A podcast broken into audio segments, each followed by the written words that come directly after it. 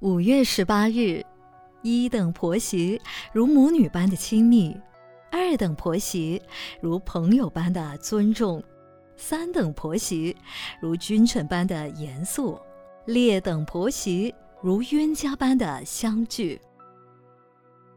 母女的关系是相互身上的一块肉。媳妇终究是从别姓的人家娶过来的，何况把自己最亲爱的儿子完全被他占有，婆媳的关系就已埋下了陷阱危机。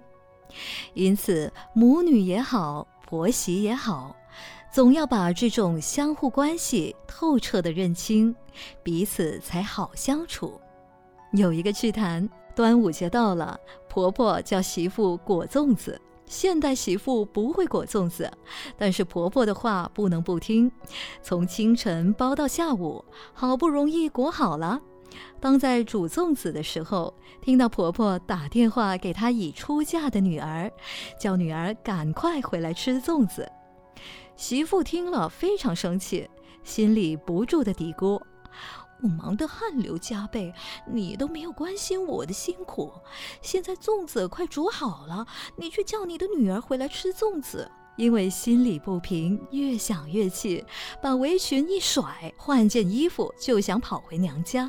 正要出门的时候，电话铃响了，原来是娘家的妈妈打电话来说：“女儿啊，妈妈今天叫你嫂嫂裹了粽子，你赶快回来吃粽子啊。”这时，媳妇听了一愣，才感觉到，原来天下的母女都是一样的。